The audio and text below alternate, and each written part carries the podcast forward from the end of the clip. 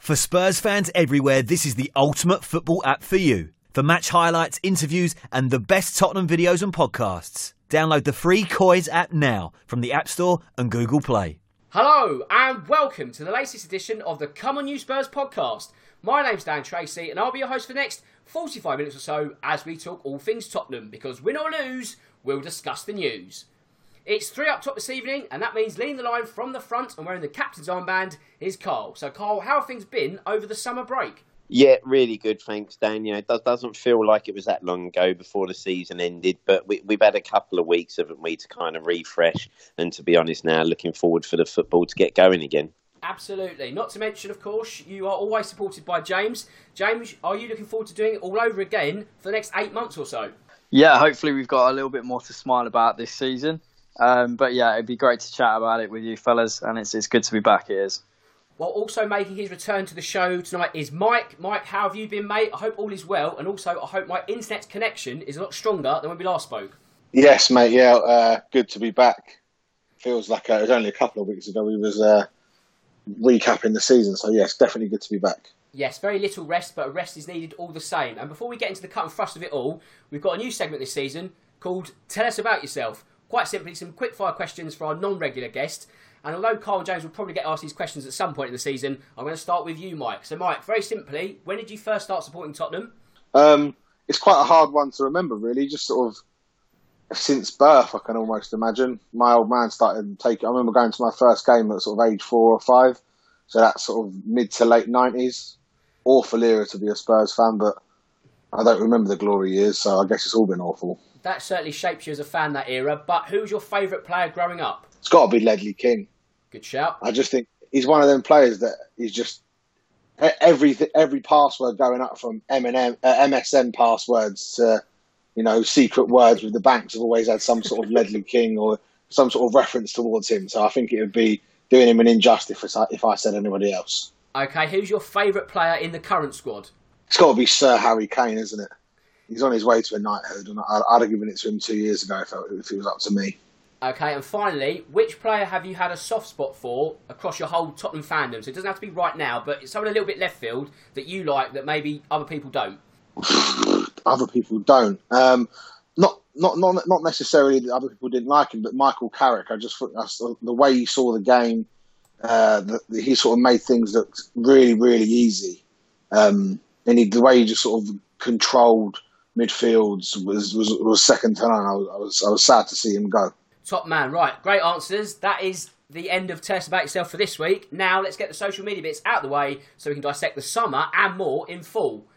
As always, don't forget to subscribe to the Come On You Spurs app where the podcast will be available each and every Tuesday morning. You can, of course, follow us across social media. We're on Twitter at COYS underscore COM and we're on all the major audio platforms Apple, Spotify, SoundCloud, you name it, we're on there. And if we're not, let us know. We'll get it on there as well.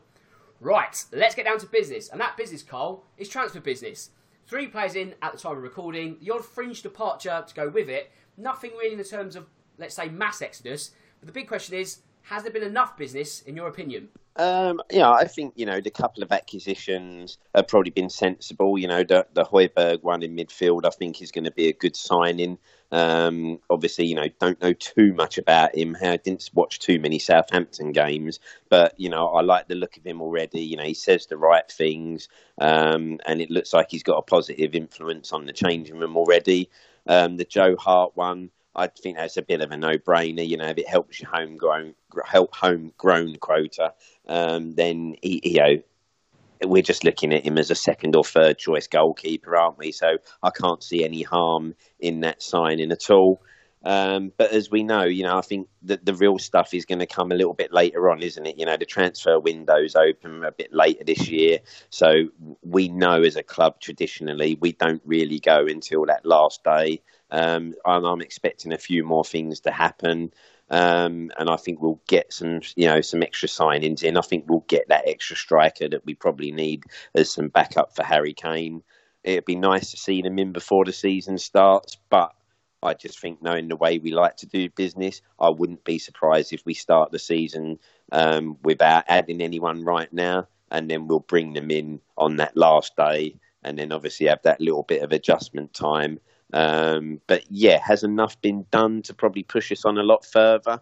I wouldn't say we've kind of set the world alight. And, and I can't see them signings potentially suddenly making you think, oh wow, we got a real shot at being within the top four or top three here this season, given what we've done in the transfer window. But are we surprised? I'm not particularly. We wasn't expecting us to pull up trees, um, and I think you know that might be the case. And we'll just have to see if Jose can get a little bit more out of this squad than he was able to just at the end. So, James, as mentioned, we've had three new additions to our ranks. If we have a chat about each of them in their, I guess, chronological order that they arrived. First up, for you, what does Pierre Højbjerg offer in midfield that we didn't have as a club last season? Well, I, I was very excited uh, about this one. It was it was the one that, that we all wanted to, to get over the line nice and quick, get him into the squad. Um, and and you know we, we all thought he was going to take that you know, that starting eleven jersey and uh, and start at the base of that midfield, and that would then in turn free up our, our more creative players to, to go and attack, uh, and you know and give us that little bit of more stability defensively. But you know, seeing him playing in the in the first few games now, I know they've only been pre-season friendlies, but it doesn't appear to me like he's actually playing that role that we all thought he would. Which um, you know, it's a little bit confusing whether things might change. I'm hoping they do, because it all made perfect sense bringing him in. He's you know he's he's won the ball the most times in the midfield third uh, in in the Premier League. Um, you know, he's, he's that you know he's been a captain at Southampton. He's a strong leader. He's vocal. He's he's, he's really that that bit of rough that we need in midfield. Um, and hopefully that means that we can get the best out of Lo Celso and maybe even Ndombele going forward. Um, but you know, it's just just you know seeing the way we've been playing in the pre-season friendlies. He's every time I've seen him play, he's he's not been the furthest midfielder back. Um, whether that's that's tactical or whether that's what he's meant to do. I think even Winks played further back than him uh, in the game the other day. Uh, it's a little bit worrying because you know we thought we knew why he was coming into the club, but if it if it works, then it works, and hopefully it does mean that it, we, you know we can see a little bit more flair out of the other players. Um, the the deal itself made sense. You know, Walker Peters was never going to really make it at the club, I don't think. Um, so him going that way, about three million pound difference. I think I think it makes perfect sense. And as I say, it's another it's another vocal leader in the dressing room, so it can only be a good thing.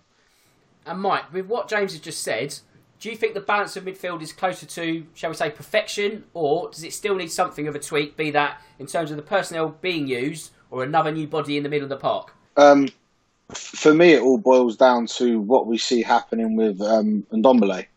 If if if he sort of becomes the player we all sort of saw glimpses of, I think it's it's it's a definitely a, a top four uh, in midfield.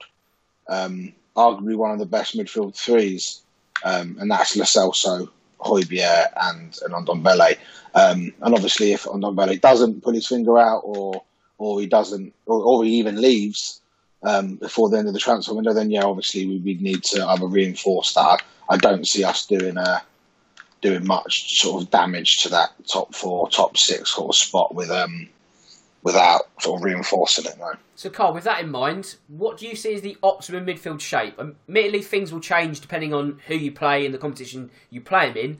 But let's say in your biggest game, be it I don't know, a trip away to Arsenal or a cup final, dare I say, who is patrolling the middle of the park for you? So I, I think you know if, if you're playing a sort of a game against Arsenal, you know you're going to go Højbjerg and, and possibly Sissoko to control that midfield there. Um, it, you know, for me, I still worry about the lack of creativity that we've got in the squad right now in terms of a central midfielder that I think can kind of create things and open up.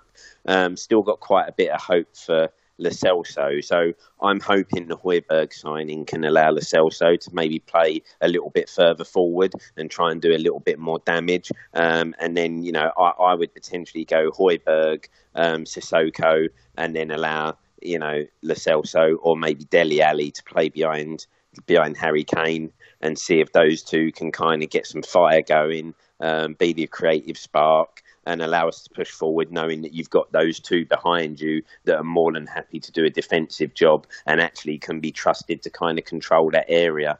That would be my kind of. I would probably say if, if I had to pick a starting side now, um, that would probably be the, the two I'd be going for in there. And James, if we look at the arrival of Joe Hart, as Cole intimated, it's very much a homegrown quota filling signing.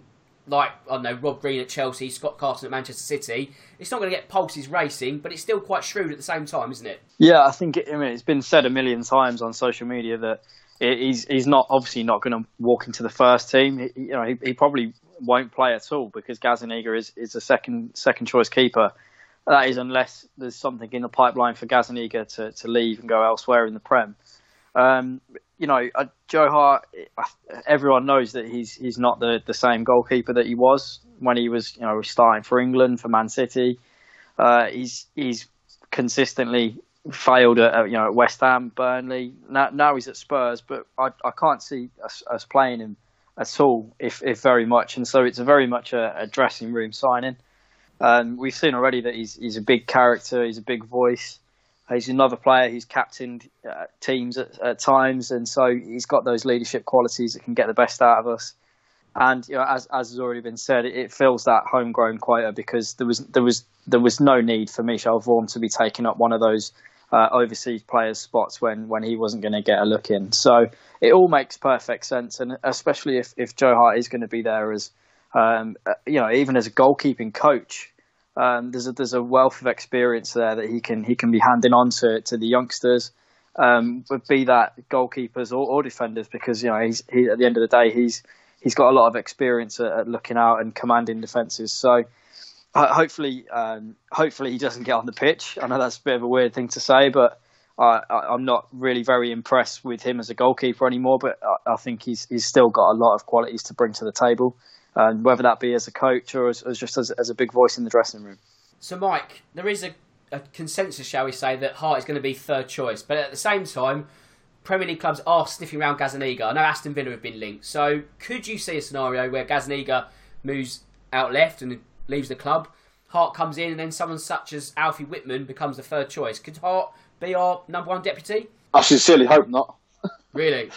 um, oh, I don't know. It, you know, you, it's, it, you kind of got a bad taste in your mouth. You know, when you when you think of Joe Hart, you don't think of sort of the the the match winning saves he made for Man City against Barcelona in the Champions League. You kind of think of right head and shoulders adverts, failed failed stints at West Ham and Burnley or wherever he's been. You know, you just think a little bit.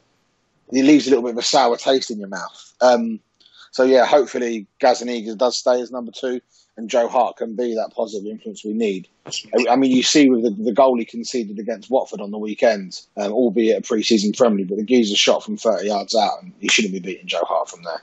It's a very true point. I mean, Carl, if we're honest, we spoke about Joe Hart's career on another successful football po- podcast, wink, wink. But you know, we've already, we've sort of said that he's a busted flush. Now, now he's at Spurs. We're sort of thinking, well, we might have an upward trajectory. Is there any truth in that? Is there a catalyst for a resurgence? Because let's be honest, he was a very unwanted goalkeeper only months ago. Yeah, I, am like the other guys. You know, my, my hopes of him are not there. Suddenly thinking, wow, you know, when he first burst on the scene, you're thinking, wow, this could be a goalkeeper for for, for many years to come and, and be a top top goalkeeper. Um, I actually, though, do believe I could see Gazzaniga possibly being moved on um, and Joe Hart stepping up to be number two because I think as a club now, if you're looking to raise transfer funds, you're possibly looking at anything you can get. Um, and when we know you've got a chairman who tries to wring every penny out of player sales, you can't see too many leaving for the sort of money that might be being offered. But Gazzaniga is one of them. I could probably see a bid coming in, and the club saying, "Well, listen, we've got Joe Hart here. You've got Whiteman sitting there. Um, let's take it." Let's get rid of, you know, that. Let's just get rid of a guy that actually we're probably thinking. Let's be honest with us. A lot of us had high hopes for him, but then after a run of games last season, wasn't too impressed with how he was performing at certain points, you know, culminating in the game against Chelsea where he decided to kung fu kick Willian um, in the top of his head for some unknown reason. Um, so I can see Joe stepping up to being number two with the view that he may only get some cup games, you know, Europa League. Um, it, it, wouldn't excite me, um, but at the same time, if, if they're looking just to raise some funds and got some guy and got Joe Hart in for nothing, then as James said, there's a wealth of experience. You know, he's been a title winner, so you're kind of thinking if he can bring that into the squad, Jose might be looking more about what he can bring to the team. And let's face it, the one good thing we'll know is at least our goalkeepers will have a good head of hair, nice, clean. You know, no dandruff or anything like that on them. So that's got to be a plus sign, isn't it? Well, there's always some uh, positive to take from it, and I guess James there's also positive because we've signed a right back. So we talk about unwanted. Matt Doherty certainly not. Does that mean supporters can breathe a little easier in terms of defence? Because when we look at Serge Aurier, things were quite shaky towards the end of last season. Yeah, absolutely. I'm I'm celebrating the fact that, that Serge isn't isn't uh, our starting right back more than the fact that we brought Doherty. I think that's that's the, the big plus to take from this. Uh, I've I've never been Aurier's biggest fan at all.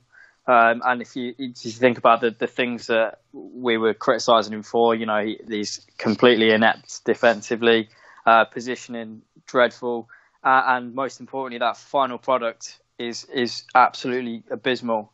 Um, and for a, from a player that, that gets so many opportunities to deliver the ball, uh, it just it just isn't good enough because it, he is quite often the the player who, who we do get in the wide areas and who does get the chance to deliver the ball. So you know if we're talking five, six, seven crosses a game, and he very rarely delivers on any of them.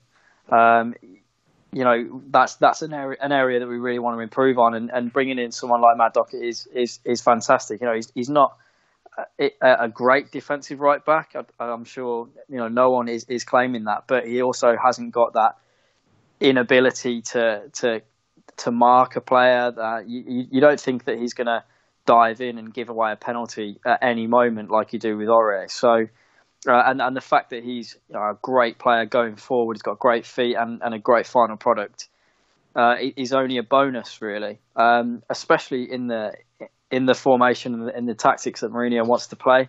Uh, there's there's less pressure on him defensively and, and more more pressure on him to to provide um, going forward you know, when when if it is Ben Davies slots in as a third centre back and, and we see him put, uh, you know, it would be Doherty pushing further up the pitch. It, it really does become really important that he can can deliver a ball and can provide in those kind of areas. So, and and at the price, I think it's an absolute uh, an absolute steal. Um, so absolutely no complaints from me. Um, uh, hopefully that Aurier will be out the door, and that's that's a, a couple of funds that we can raise um, in terms in terms of bringing other players into the club. That would be perfect scenario for myself. That leads us on to our next question. So, Mike, we've got our first listeners' question of the season. Before I ask it, everyone out there listening, do feel free to send in yours to me at Dan Tracy 983 on Twitter, and we'll read them out on Mondays. Don't hold back, as it's a platform for everyone else. Right, that's the begging out of the way. Mike, here's the question. It's one from our squad member Holly, and she asks, "Will Aurier be gone before the season starts?" due to Doherty coming in, or would you be happy with Serge as a backup? Is one right back really enough for you? Um, it all depends again on what we see happen with Juan Foyth. Um, do we see Tanganga slipping in as a as a backup right back? Um, I also wouldn't be surprised. It would be very very Spursy if um, if we saw Serge Aurier stay and become a right winger. I, I mean, he, he, he, was he was used there quite a lot. Um, positionally. He might not have started there, but there were times where we went behind towards the end of last season, and he was used as almost as a utility right right right winger. So it wouldn't be surprising me. Wouldn't be a surprise to me if we saw him given that almost that free rein, just not to not to think about defending and, and just bomb on and, and, and try and get forwards, um, which isn't going to set the world alight. But I mean, without that defensive responsibility, who knows what we could turn into? We could have a we could have a potential uh, well beater on our hands. Yeah, it's an interesting concept. I mean, I don't think I'd personally be against Aurier being sold because I think we'd be light without him, and you never quite know if Tanganga is suitable with the shape we want to play and all that. And because of the logjam potentially that is around Aurier Cole, will the club have a word in his ear and say, look, minutes are going to be diminished. It's in your best interest. It's actually in our best interest as a club because we need the budget for you to move on. But more importantly, is that also a sad indictment of where we are because our budget has seemingly come to that scenario? Yeah, I, I think so. I, I, I, can imagine, you know, and we'll we'll probably come on to it. You know, we'll, we'll come on to it later when we discuss, obviously, the All or Nothing documentary. But it, has been highlighted there that Jose kind of feels the guy as a bit of a liability, isn't it? So I, I get the impression that everyone all round would like a deal done um, and to move him on. And as you say, Dan, I think the club are probably sitting there thinking, well, we, we've probably got players we can cover that position with. You know, we've now brought probably who's going to be our main starting right back. We've got someone like, you know, Tanganga and Foyth who we can probably put in there should we need to at a push. Um, so yeah, we want to raise funds, and I can imagine he is a player. They probably are trying to encourage him and say, listen, you know, come on, do us a favour, just accept the deal that's being put to you here and move on. Um, it's probably best for all parties. Um, but again, it is one of those, isn't it? That as much as yes, he can scare the life out of you when he's defending he does get into some good positions going forward. He has had his moments this last season, and you're kind of sitting there thinking, would I like to see a potential side where you have him and Doherty basically there that you can rotate and use in certain games, and maybe you know use Serge further forward. Um, I'd rather probably keep him and be a little bit stronger in that position if if we weren't going to get someone in or had decent options. Because for me, I don't really want to see Tanganga used there. For me, he's the future at centre back um, for us and and I really don't want to see us start to kind of use him as a utility player that covers certain positions because we've seen players over the years if they start to develop that sort of trait, it's hard for them to nail down one position. Um, but I do believe the club probably want to see him out the door, and I reckon it will happen. But again. I don't think I don't see that being done before the start of the season. I think we're going to see, you know, our last remaining bits of business probably done on the last day you know, the last day or last two days of the window. And obviously, unfortunately, that sometimes will upset a little bit of everything and means you're not settled for a little while, which then has a knock on effect. But I do see him probably moving on. Now, James, me and you, we've been doing these pods in different guises for a number of seasons now, and the same question always rears its head.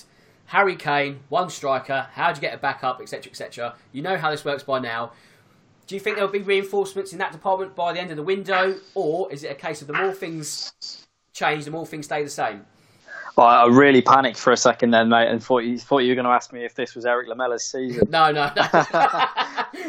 but uh, it, yeah, I mean, in terms of Harry Kane, um, I've, uh, it's a frustrating one. Obviously, we have the whole well, they're not going to get minutes, blah blah blah.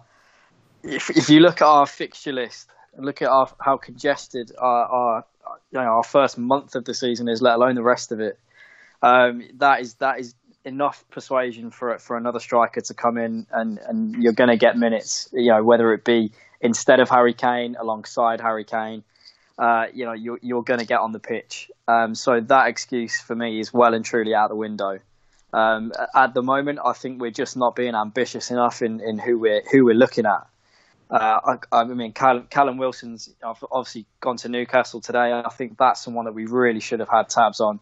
Uh, Twenty million odd. I think that that's a that's a snip. You know, we could we could get that uh, for for someone like Aurier going abroad, uh, and and you know and reinvest the money in someone like Wilson if he was still available. And I think that someone like Wilson would complement Kane so well um, someone who's a little bit stronger on the ball, and you know, an, uh, an, international teammate too. So I just think that would have been a, a great move for us. But obviously, we've missed out on that one. Um, but it, it's we I just struggle to see how we, we do miss out on those kind of players because he's been available for a long time. You know, Villa have been sniffing around him. Newcastle now, have now got him. You just think surely if a club like Tottenham jumps in at the last minute and offers him somewhere he, he, surely he'd rather come someone like you know, somewhere like Spurs. Um, obviously, we don't know the ins and outs, but you know, from the outside looking in, that's just the way it is. Uh, in terms of the other names mentioned as, as, a, as, another striker, there's no one really that, that blows me away. I, I, I don't really fancy Diego Costa, uh, and I'm not really convinced that that's an option anyway.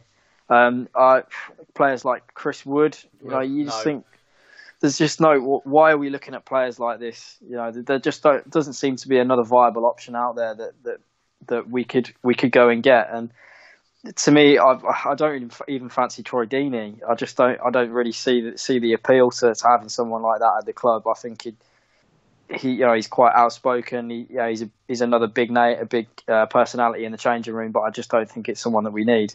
So it's it's a difficult one. I think I think it's someone we, we badly need, especially of course when you look at that fixture list.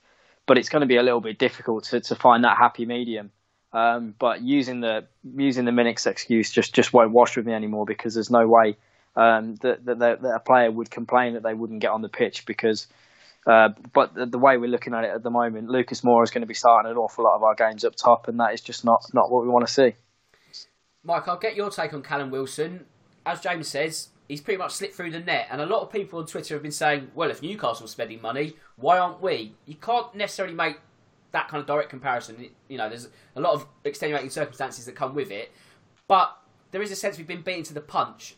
More importantly, why has that been the case? Um, maybe it's the op- optimist in me, but I'd like to think that if we were in for him, we would have got him. So yeah, yeah my, I can I can I can draw the conclusion that we weren't in for him in the first place. It was all nonsense. It was all Twitter in the know rumours or whatever you want to blame it on. But I, ju- I just think that if we were in for him, we would have got him. It's, it's not like we're battling with Man City, sort of Chelsea, Man United for for, for a signing. It's Newcastle and Villa, you know. Um, also, I've also just seen on Twitter that, that, that, Newcastle have just given him the number nine shirt, taking it off Joelinton. So it, that kind of shows um, if there was ever any sort of battle to, to, to, get him to sign, it was a we're gonna we're gonna we're putting our faith in you. You are going to be the starting striker at St James's. So I can't imagine if if there were ever any talks with him, I, I doubt he'd be he'd be sort of delighted to play Carabao Cup and the odd Europa League game for us. Yeah, it's a very fair point. It's it's always difficult, isn't it? You know, we talk about it's just the golden question. You know, how do you get that backup? What caliber of backup do you get? Do you get someone who keeps Harry Kane on his toes, or do you get someone who knows their place in the pecking order? And if well, it happened. It happened a couple of years ago when we tried to sign Alvaro Morata, well, didn't it? And um, he basically flat out refused to sign. We, we agreed a fee with the club, uh, apparently, um, and he flat out refused to play second fiddle to Harry Kane. So that kind of shows you the mentality of him. Um, we we kind of I think if we are going to get someone, you want someone with the arrogance um, who can sort of t- sort of convince himself that he is better than Harry Kane. Um, and or we go the other way and we go someone young or w- without Premier League experience like Ollie Watkins, who can learn from Harry Kane and potentially be a, a predecessor. Yes, very very fair shout. But I guess Carl, that always comes with the caveat of well, he's not experienced enough, and you can't please everyone. Then can you? Yeah, it, it is hard, isn't it? Um, you know, this is a real tough one to see where they're going to go because you either look at potentially maybe going and, you know, if you look at the, some of the strikers you think as a club we could get. But again, you put someone like Danny Ings in the frame where you go, oh, wow, great season. Looks like he's found his form again. And someone that you'd go, yeah, I'd take Danny Ings. But again, you know, Southampton wouldn't let him go for sort of 30 to 40 million. And again, you're sitting there thinking, oh, do I actually want Danny Ings over 30, 40 million? Oh, I don't know, actually. I'm not sure if I'm prepared to use that much of the transfer budget on that sort of player. And again, someone who, yes, you know, he'll get plenty of minutes, but he won't be your main attacking striker for the season. So this is a really tough one to try and fill. My only thing, I, I know James said there he wouldn't want someone like Troy Deeney or, say, Diego Costa. But again, I, I'm sitting there thinking that might be the sort of player that Jose wants um, because of the style of play that they come with and the way they play the game.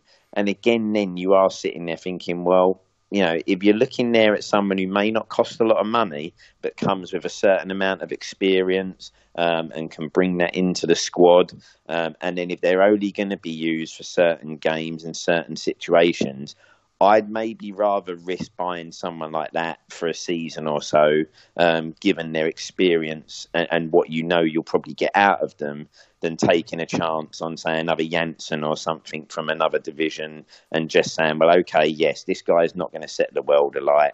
He's not the future. You know, we're not going to get four or five years out of him, but we may just get one or two seasons right now where he can come on lend Harry a hand in certain games or allow him to have a rest in certain situations. And I think that's probably what the club are weighing up. Um, and I think that's probably what we'll see us go and do. We won't go and get a sign in that you're sitting there going, "Wow, this this is exciting. We've now got a, a real good backup striker." We'll probably just get one that you say we've got a backup striker of some form um, that is a natural a natural striker rather than a winger moving into that position, and, and that's what I see us do. Um, but th- this will be an ongoing thing until we finally do get someone that you go, yeah, well, there you know, you've now got competition. But that is hard to do.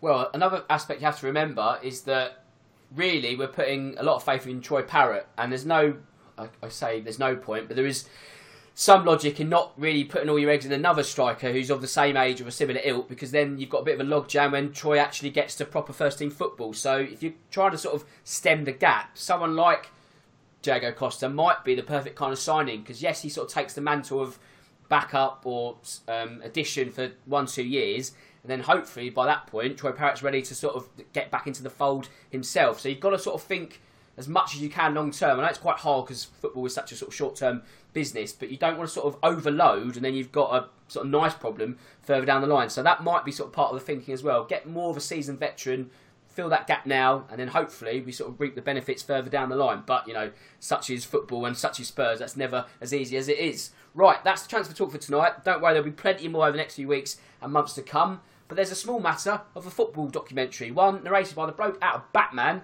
Cole, of course, it's all or nothing. Now, obviously, there's some filler, such as Christian Eriksen butchering a Christmas joke and all that. But the biggest thing I've taken from it is Jose Mourinho.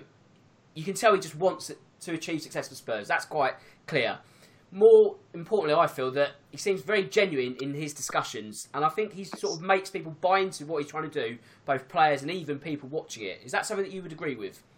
Yeah, I think he's coming across really well, isn't he? You know, in the episodes we've seen right now, um, as you say, he comes across as very open, very honest. You know, he says in one of the first interviews, isn't he? You know, I say things without a filter, um, and you're either going to like that or you're not going to like it and you know you see the calling out of someone like Dele Alli early on, where you know he basically tells him flat out and in front of everybody else, you know, you are lazy, basically. Um, and as you say, he has got. You can see there is that passion to kind of prove people wrong. You know, you have the brilliant scene where he's watching Sky Sports News, don't you? And you know, some of the looks in there are probably worth the documentary fee just alone. Um, that little one sequence in his office, but you do get the impression he is coming across as open, honest. He's got a desire to be successful for the club. Um, and, and, that can only be a good thing. Um, and I get the impression he seems a really likable bloke at the moment from what you're seeing, and someone that you wouldn't mind having as a manager right now. James, I've got a Chelsea supporting friend, and he has suggested that Daniel Levy has had a lot of influence on the narrative that we're seeing, and he means that perhaps the episodes have been engineered to make Mourinho paint in a far greater light, as if to say, "Yeah, we sacked Poch, but look at this lovely man we've got in." Is there some modicum of truth in that? Yeah, I think I think there there could be um, I, only because the the snippet that we saw of Pochettino was was what 15 minutes of the first episode, um, and I, I, think it'd be a very different story if if the first three or four episodes were um, Pochettino's Tottenham. Um, I think you'd you know you'd you'd it's it's very different from someone uh, from the outside looking in. You know, this is to me this isn't just a documentary. This is this is running through the last what has been has been the last couple of years of my life and has been one of the most important things in my life. Uh, and for them to to you know just scoot over even even things like the the semi final, the Champions League semi final, the Ajax game, and the Champions League final, they they just kind of scratched over that in the first uh, within the first half an hour, and and really that is such a massive part of the narrative um, that you know what we what they I think they they they struggled to get across really was just how in love we were with that Tottenham side, the the Pochettino's Tottenham. Everyone was in love with that team. Um, you know, it was even people who, who, you never thought could be won over to, to liking Tottenham. We were, we were a, a team for the neutrals for a little while, just because we were played such attractive football and Pochettino is such a likable character, and we played, and you know, we had a great team and then and then things went wrong, and now we're we're kind of there's there's that breed of people who are kind of struggling to warm to Mourinho because he's not Pochettino and because it's not as nicey nicey as it was for the last five years. Um, it doesn't really come across like that, as you say. It kind of comes across like Tottenham sat their, sat their manager because they couldn't win a game, and um, now they've brought in Jose Mourinho, who is a is a lovely man, and he's got a bit of a sharp side to him, uh, and and he's also got this lovely chairman who who come who pops into his office for for a cup of tea and, and talks about football. It, it, it's it's all a matter of perspective. You know, we we know things are a little bit different as to how they're being portrayed in in the in the documentary. Um, but it is it's always nice to see it from another perspective. Um, none of us are going to come out come out watching all, all you know the whole thing going, oh, I've changed my mind on Daniel Levy. He's a great bloke because we're, we're we're not all that naive, are we? No. Um, and and the same about Mourinho. You know, there's there's going to be there's probably going to be some bits and bobs in there that, that we aren't that we haven't seen. And when the cameras are off, it could be a completely different story. Um, I was just a little bit disappointed with, with the, the way the, the whole doc. It's a brilliant documentary. Don't get me wrong. I'm I'm, I'm really impressed so far, but I, I, think they could have made a lot more of, of, of the start of it, and and they there's an awful I, lot of the, content. I guess the only thing there, though, James, on that, if you're looking at it from a Spurs point of view, this is not a marketing a Pochettino, is it? They they're yeah. probably looking at it as hold on a minute. If we make the first three episodes all Poch and a bit of a Poch loving to begin with, we're basically marketing this bloke who's not with us anymore and possibly yeah. help him get another job somewhere else, which would cause us a problem. So I think the line you're seeing is that's just scoot over this part with this bloke yeah. because he's no longer associated with a club and, and we don't want to promote him in a way. So let's just get him out. And I, in, I yeah, in, in which case, disappointment because yeah. I, I think we all would have loved to have seen, wouldn't we? Hundred percent. What was yeah. the reactions in the dressing room like after defeats against Colchester, against Brighton? What what was the narrative? You know, were the players completely gone against him? You know, from from the first twenty minutes we see, Poch Poch looked a beaten man, didn't he? You know, the whole squad, it just all looked like everyone had lost their heads a little bit and that desire. But the fact we haven't been able to see that dressing those dressing room scenes to see kind of were things as toxic as kind of maybe people have suggested, or was it not like that? I'm with you. I think that was really disappointing. But if you're looking at it from a marketing view, the spin is this is about Tottenham. This is about where we are now, uh, and we're not going to dwell on that in the past, um, which is a shame. In which case, Dan, your your Chelsea supporting mate is, is absolutely right because it's it's it's Mourinho propaganda and it's Tottenham propaganda at the end can, of the day. Can I so. just chuck my two pence? Yeah, yeah, that? go for it, mate. I um I I watched an interview slash podcast with two of the producers of the All or Nothing uh, part of the Amazon team or the third party that Amazon hired to film it, and they said they didn't they weren't actually allowed to get most of the cameras into the into the training facilities or the dressing rooms and stuff like that until after the international break. Which is, and I don't know whether that's CODs and that's them covering up for, for Daniel Levy paying them to edit it, so there wasn't too much sort of Pochettino stuff, or it is actually the truth. But they did say they weren't allowed. They weren't allowed to get. Um, they didn't get. They, they said they didn't have much film from before the international break, which is when we obviously we sat Pochettino the weekend or the, during the week before the international break, and that's when Jose came in. So we, we could also be a narrative here that maybe Poch, when he left, has got some agreement in his contract that he doesn't yeah. want some of this being seen. Because a team crumbling when you're the manager, if you've got fly on the wall footage of changing rooms where players are going against you, suddenly that being seen by potential new, if you like, employers isn't going to put you in a good light and we never know. You know, Poch obviously we knew he wasn't a fan of this documentary and the cameras and that being there, and he may have said, "I'll leave," and but I want some of this agreement that there's not much of me and the changing room stuff shown because not be funny that this could hinder me going forward in my job search it's such a murky world of what's probably gone down in contracts, isn't there? You know, you see the situation where Joe saying that uh, at the table with um, Jose's agent, with Levy saying, "Well, we've done well to keep this quiet, haven't we, for so long?"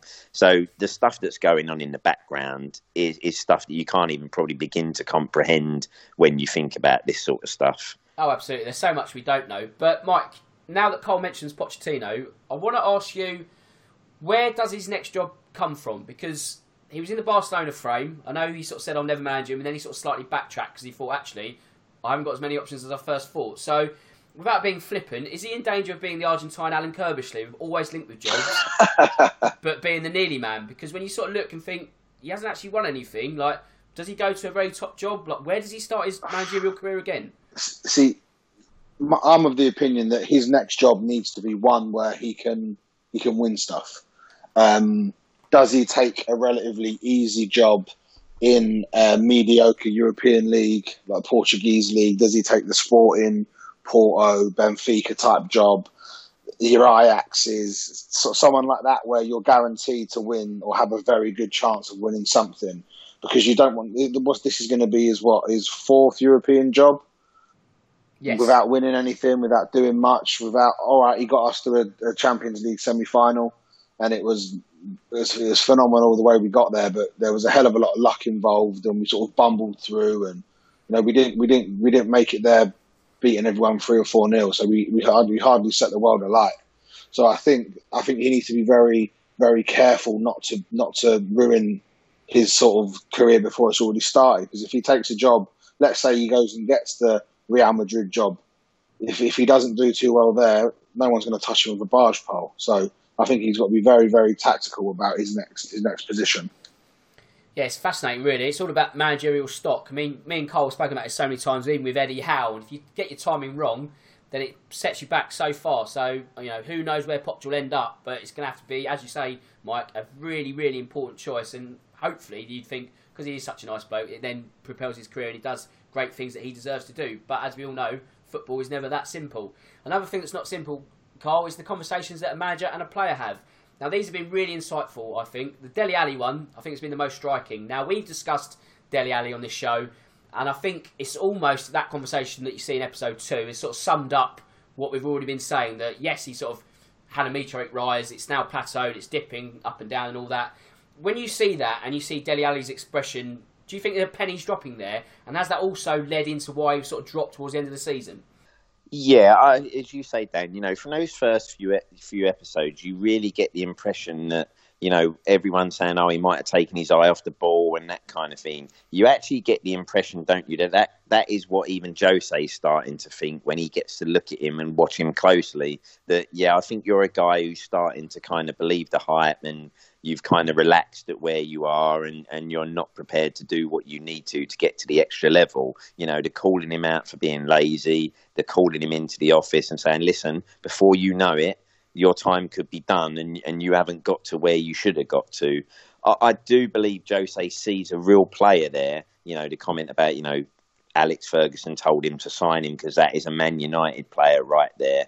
I do believe Jose wants to try and get the best out of him, but you do just get the impression from the bits that you see. You don't know if it's sunk in massively, and you don't know if there's been that real dedication to doing what he possibly needs to. And like as you say, we are now seeing a guy who has gone from being one of the first names on the team sheet to suddenly like, mm, I'm not so sure today whether I'm going to pick you. I'm not sure if you're in my best eleven.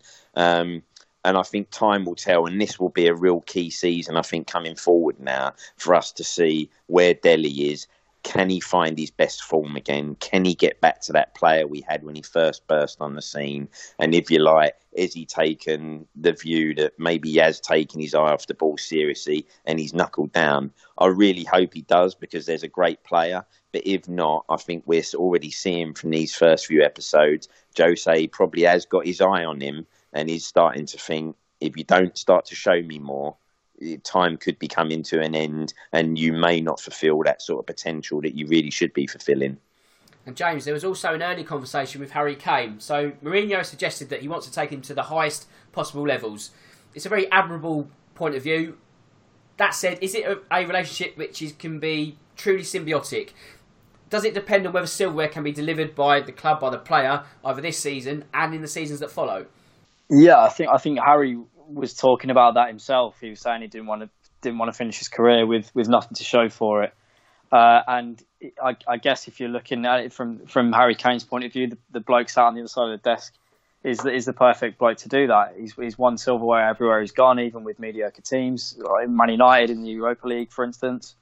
Uh, and if there is someone who is going to propel Harry Kane to, to the, that real top, top level, then you'd like to think that Jose Mourinho, one of the, the most famous managers and one of the most well respected managers in the world, is going to be that person. So I, I, it's a it's going to be a, if we don't win anything in the next two years, it's going to be a big big ask for Harry Kane to stay. Um, uh, but you know, it, I, I just think that we're starting to piece things together, and now that the the kind of initial hurt of, of Pochettino going has gone for myself, I, am now starting to come round to, to the Jose style of play, the Jose, the Tottenham Jose, and, and you know, seeing him talk in, in the way that he talks to Harry Kane and the way he talks about Tottenham does does you know get me, uh, you know, it warms the heart a little bit. He's he's not just this heartless bloke who was a bit of a knob at Chelsea first time round and he's been here, there, and everywhere, and he's he's arrogant and he gives these stupid interviews. He he seems like he, he himself has changed and he's matured uh, as a manager, and and Harry Kane needs that. Um, you know, it, it's all about the, the different kind of styles and getting the best out of each player. Uh, and Harry Harry needs to be told that, that he he deserves to be one of the best in the world. That's that's what he needs. Whereas with Dele Alli, I think Pochettino was was playing the whole put you put your arm around him, put your arm around him, you know, that kind of figure. Whereas Mourinho is gonna gonna tell it how it is and not be as nicey nicey with his approach. And so I think that little bit of tough love will will eventually get the best out of Dele too. Um, but in terms of Harry, you know, I think I think he's he's a player who he he's not the kind of bloke to, to publicly come out and say it and and you know and and kind of have like a come and get me plea for another club. I don't think he's that kind of guy. Um, but certainly he's going to start looking towards the exit door if, if this this particular experiment doesn't doesn't play out. And Mike, it's fair to say that Serge Aurier has got some short shrift in these first three episodes. I mean, it's justified, but we talk about tough love. Is that the angle that Mourinho's going for, or has he taken a dislike to him? Yeah, I think I think it's just good to see that that you know we we sit, we sit in. Well, I certainly sit in the stands week in week out, and these are the sort of things I scream from the top of my lungs. You know, so it's good to see that someone like Mourinho who's being paid twelve or fifteen million pounds a year to manage Tottenham sees the same things we do. You know, it's not it's not some weird vision you get of how football should be played once you're a professional manager. You know, it's these are the things that we say week in week out. So it's good to finally get some insight. Actually, you know what? It's they're human and we can see it as well. You know, I think I think Aurier probably respects the fact that he had the the cojones to come out and say it to his face in front of everyone. But like you say, that's that's where you that's where Jose earns his 12, 15 million pound a year is by knowing which players he can and can't get away with saying that to. We don't know that this whole Tanguy Ndombele debacle isn't because he doesn't do well with tough love or he doesn't do well with his arm around him. You know, we haven't quite got to that part of the documentary yet, so we don't know. I, I kind of see this this season for for well, the season just gone. Sorry for Jose. That's him him testing the waters of who he who he can and can't dig out and who he needs to put an arm around. Okay, that's all the all for nothing chat for now. Let's hope Sunday's restart is not all for nothing. So, Carl, it's been a slightly indifferent preseason, but how much should we be reading into this, especially when you consider the amount of disruption that is going on in the re- in the football world at present? Yeah, I, you know, to be honest, now pre-season, I don't really pay too much attention to the results or anything like that. You know, the people have meltdown over losing to Watford at the weekend, but when when half your squad are away on international duty and, and, you're just really trying to get some fitness going and some squad cohesion, you, you just got to kind of step back and go friendly players are being told to do certain things. They're also being told, don't put yourself on the line, don't do nothing silly here and get yourself injured. Um, so you just have to take them for what they are. They're fitness games. That's all they're about, really. Um, manager can try different things, just try and get players some minutes to warm their legs up and get ready. Um, so for me, I don't really pay too much attention. You know, over the years, I've had pre seasons where we've won every game 4 0, and I'm thinking this is it, titles on this season. And then you go eight, uh, eight without a win at the beginning of the season, and it's all gone tits up. So, you know, in some ways, I'm more happy when pre season hasn't been that great because, you know, no one's suddenly getting themselves a little bit too excited and, and you fall flat. So, I don't really worry about the results, to be honest. My main concern is that everyone comes back no injuries. We're ready to go. I'm disappointed in the fact that you've got players travelling all over the place because at the moment you know the certain risks that, that can come from that. and I don't want to see suddenly the news breaks on on Friday or something that you know someone like Harry Kane or someone has has got COVID and now has to go into isolation. So I would have just wrapped everyone up in cotton wool and tried to pull everyone out of them internationals as quick as I could.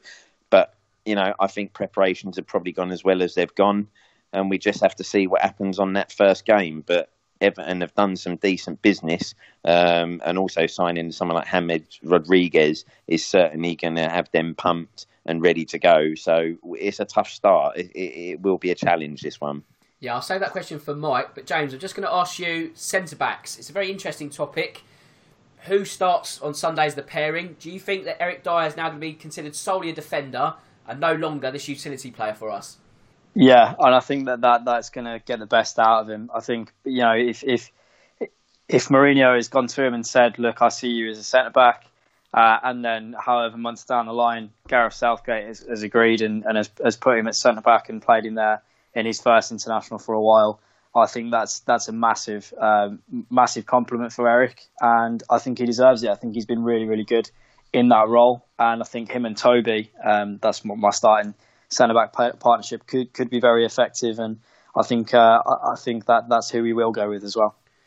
And Mike, when we go back to the Everton game at the tail end of last season, the Toffees were incredibly blunt. Their midfield was rather pedestrian. But as Carl's alluded to, things are going to change there. They've got Allan in. They've also got James Rodriguez. Do you think they're going to be more lively this time? Now, especially that Carlo Ancelotti's bedding in period is almost finished. They can't be a work in progress. They're going to look to start quickly. So, how much of a threat are they going to be at the weekend? Uh, I don't think either of them two will be much of a threat because I think I don't think either of them have started a game for at least a year now. Um, I think that's COVID and injury uh, more so, but uh, yeah, I can't see either of them starting. Um, yeah, I mean that's also a lot of wishful thinking as well. I, I don't want them anywhere near the game, hopefully.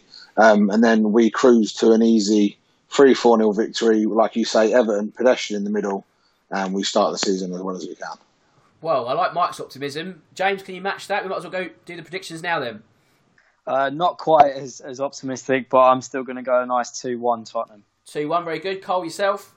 Yeah, I'm going to go 2 0 start of the season. Um, Kane and Son, uh, and we'll kind of, I don't think it'll be convincing, but I think we'll get over the line and get the three points that we need to kick the season off with.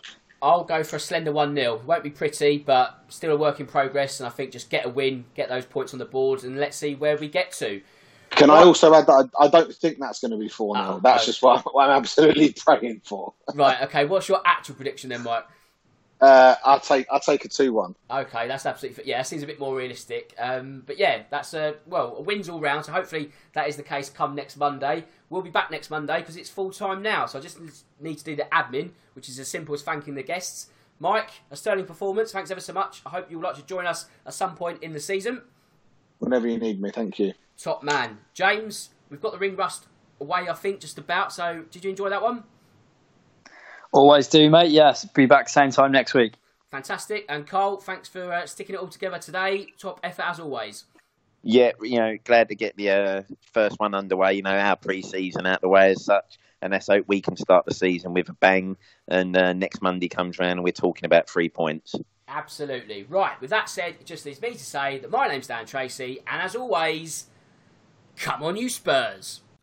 For Spurs fans everywhere, this is the ultimate football app for you. For match highlights, interviews, and the best Tottenham videos and podcasts, download the free Coys app now from the App Store and Google Play.